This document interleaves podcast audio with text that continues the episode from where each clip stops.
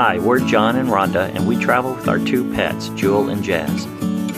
After the death of a family member, we realized life is short, so we confronted our fears and sold our home in 2019. We then moved into our fifth wheel full time to have fun with our new RV lifestyle and to explore unique views from our new front porch.